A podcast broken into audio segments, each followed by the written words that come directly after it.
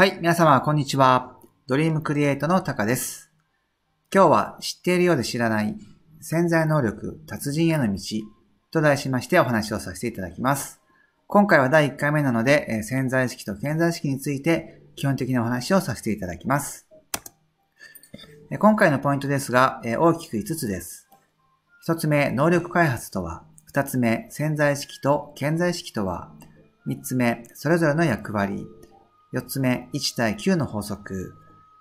5つ目、ハンドル操作はあなた次第という流れでお話を進めてまいります。では早速内容に入りましょう。まずはじめに能力開発とは？ということです。え難しいことと思っていませんか？能力開発っていう漢字で書くととても堅苦しいですよね。そうするとついついなんか難しいかなと思ってしまいがちですけども、そんなことはないですね。定義としては、できないことができるようになることです。昨日までできなかったことが今日できるようになっていたら、もうそれは能力開発できたよねっていうことになります。例えば、子供さんで紐靴が縦結びになってしまうという子がいたとします。その子が横結びができるようになった。これは大きな能力開発ですね。また、お片付けができない、苦手という子が一人で片付けができるようになった。しかも綺麗にできるようになったとなったらもう大きな能力開発です。で、子供だけじゃなくて当然大人でもありますよね。えパソコンが苦手なのっていう方がワードができるようになった。インターネットが苦手なのっていう人が自分で検索できるようになった。ねそして70、80になってから iPad を始めましたっていう方もたくさんいらっしゃいます。どこまで行っても能力開発、できないことができるようになることですから、いっぱいあるんですね。私たちにとっては。これからまだまだいっぱい能力開発できていきます。ぜひそんな意識を持って、いろんな周りのことをね、見ていくと、あ、私成長したなって実感していただける部分がいっぱい出てくると思います。さて、そこで、えー潜在意識と潜在意識について見ていきましょう。この話をするときは、よく氷山を使って、いろんなところで例え話がされております。ね氷山というのは、えー海から上に見えている部分ですけども、この部分は本当にちょっとしかなくって、実はその海から下に見えていない部分の方が圧倒的にたくさんあるというふうに言われております。この上から、海の上から見えている部分、この部分が潜在意識。そして海から下の見えない部分を潜在意識というふうに例えております。見えているか見えてないかが大きく違ってくるわけですね。では、この潜在意識と潜在意識の関係について次見ていきます。これは乗馬で例えていきたいと思います。潜在意識を騎手、潜在意識を馬に例えます。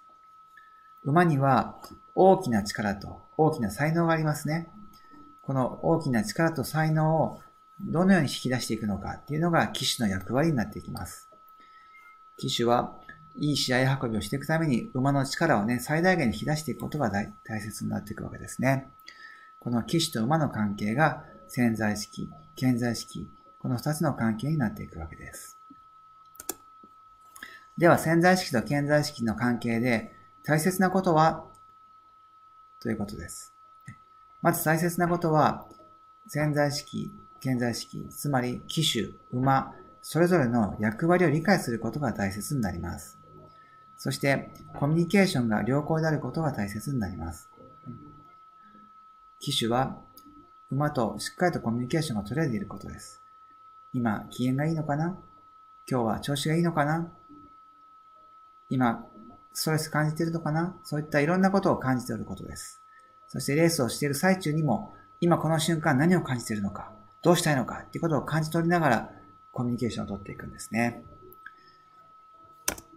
さあ、それでは、潜在意識の役割を見ていきましょう。潜在意識、機種の方ですね。潜在意識の役割は思考、計画、意思、決定、工事感情などです。工事感情というのは、ああ、花を見て綺麗だな、夕日を見て美しいなって感じる感情ですね。喜怒哀楽の感情とはちょっと異なります。物事を考えたり、設計図を作ったり、決定したりですね。どっちの方向に進もうかなという方向性を決めること、こういったことが役割になってきます。そしてそれらを潜在意識に対して指示命令を出す司令官の役割、これが潜在意識の役割となります。さあ、そして、えー、潜在意識の役割です。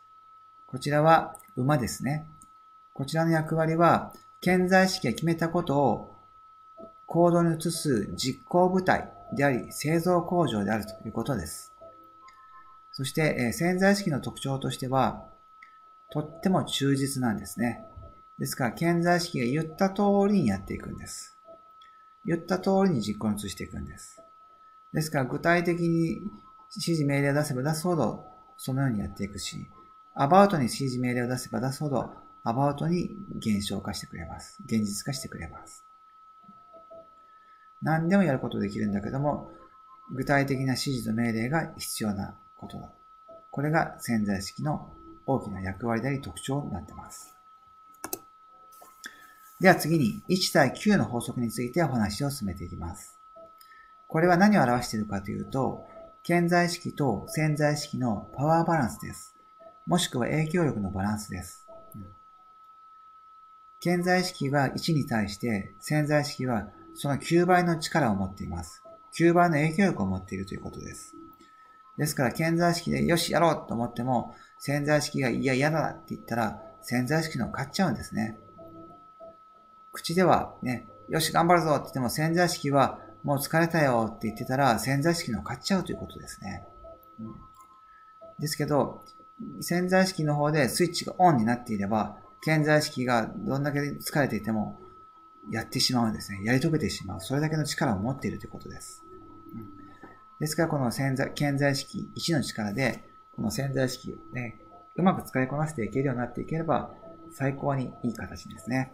もう自動的にやってくれてしまうような、そんな力を秘めていることになります。では、どうやってこのね、9、9倍の力を1の力で使いこなしていくかというのが次のお話です。ぜひこちらの図をご覧ください。左側の図をご覧いただきますと、この三角形、お山の形してますね。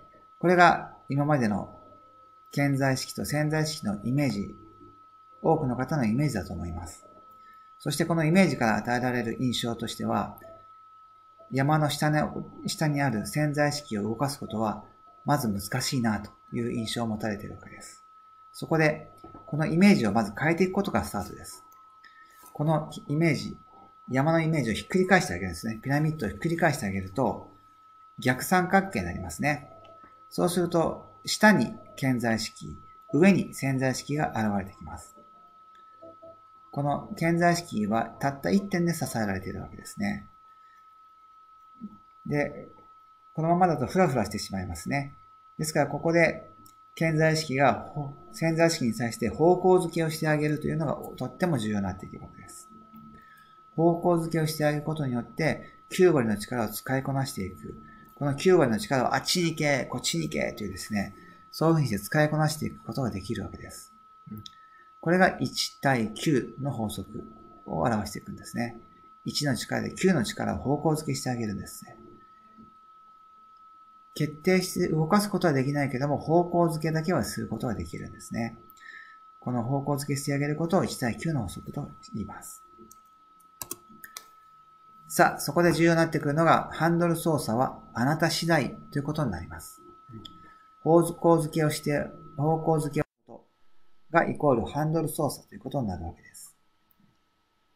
しっかりと車でもそうですけども、ハンドル操作をしてあげることによって、スピードが上がっていっても、安定した運動、運運転ができるわけですね。よく、弓道の世界では、手前1ミリのブレが向こう1メートルのズレになるなんて言われています。今、この瞬間、今日の考えていること、今日決めたことが、ちょっとずれただけで、1年後ずれてきますね。3年後はもっとずれてきますね。そして10年後には大きなずれになっていくわけです。そういうことを表しています。あなたが望んでいること、やろうとしていることが、今どれだけ明確になっているのかによって、願望実現に向かう速度っていうのも変わってきます。望みが明確さが今60%であれば、時速は60キロで進んだことができます。ところが、望みが120%明確になっていれば、アクセルを踏み込んで時速120キロで進んでいっても全然怖くないわけですね。結果、早く実現していくわけです。行き先が明確ならば迷わずアクセルを踏み込むことができるということになります。この潜在意識と潜在意識1対9の法則を使いこなすためには、しっかりとしたね、目標を、明確していくこと、望み、明確にしていくこと、具体的にしていくことがとっても大事になっていくわけです。そうすることによって、潜在意識、潜在意識、使いこなしていく、あなたになっていくことができます。さあ、今日のまとめです。潜在能力は誰にでもあります。今よりも0.1%でも潜在能力を使うことができたら、あなたのビジネスや人生は大きく変わっていきます。今回のボリューム1をきっかけに潜在意識のことをさらに学んでいき、有意義な毎日になることを願っております。次回ボリューム2でお会いできることを楽しみにしています。今日のお話が少しでもヒントになった、役に立ったなっていうことがあれば、ぜひ、いいねボタンを押してください。そして、えー、チャンネル登録していただきますと励みになりますので、ぜひよろしくお願いいたします。以上でございます。最後までご清聴いただきまして誠にありがとうございました。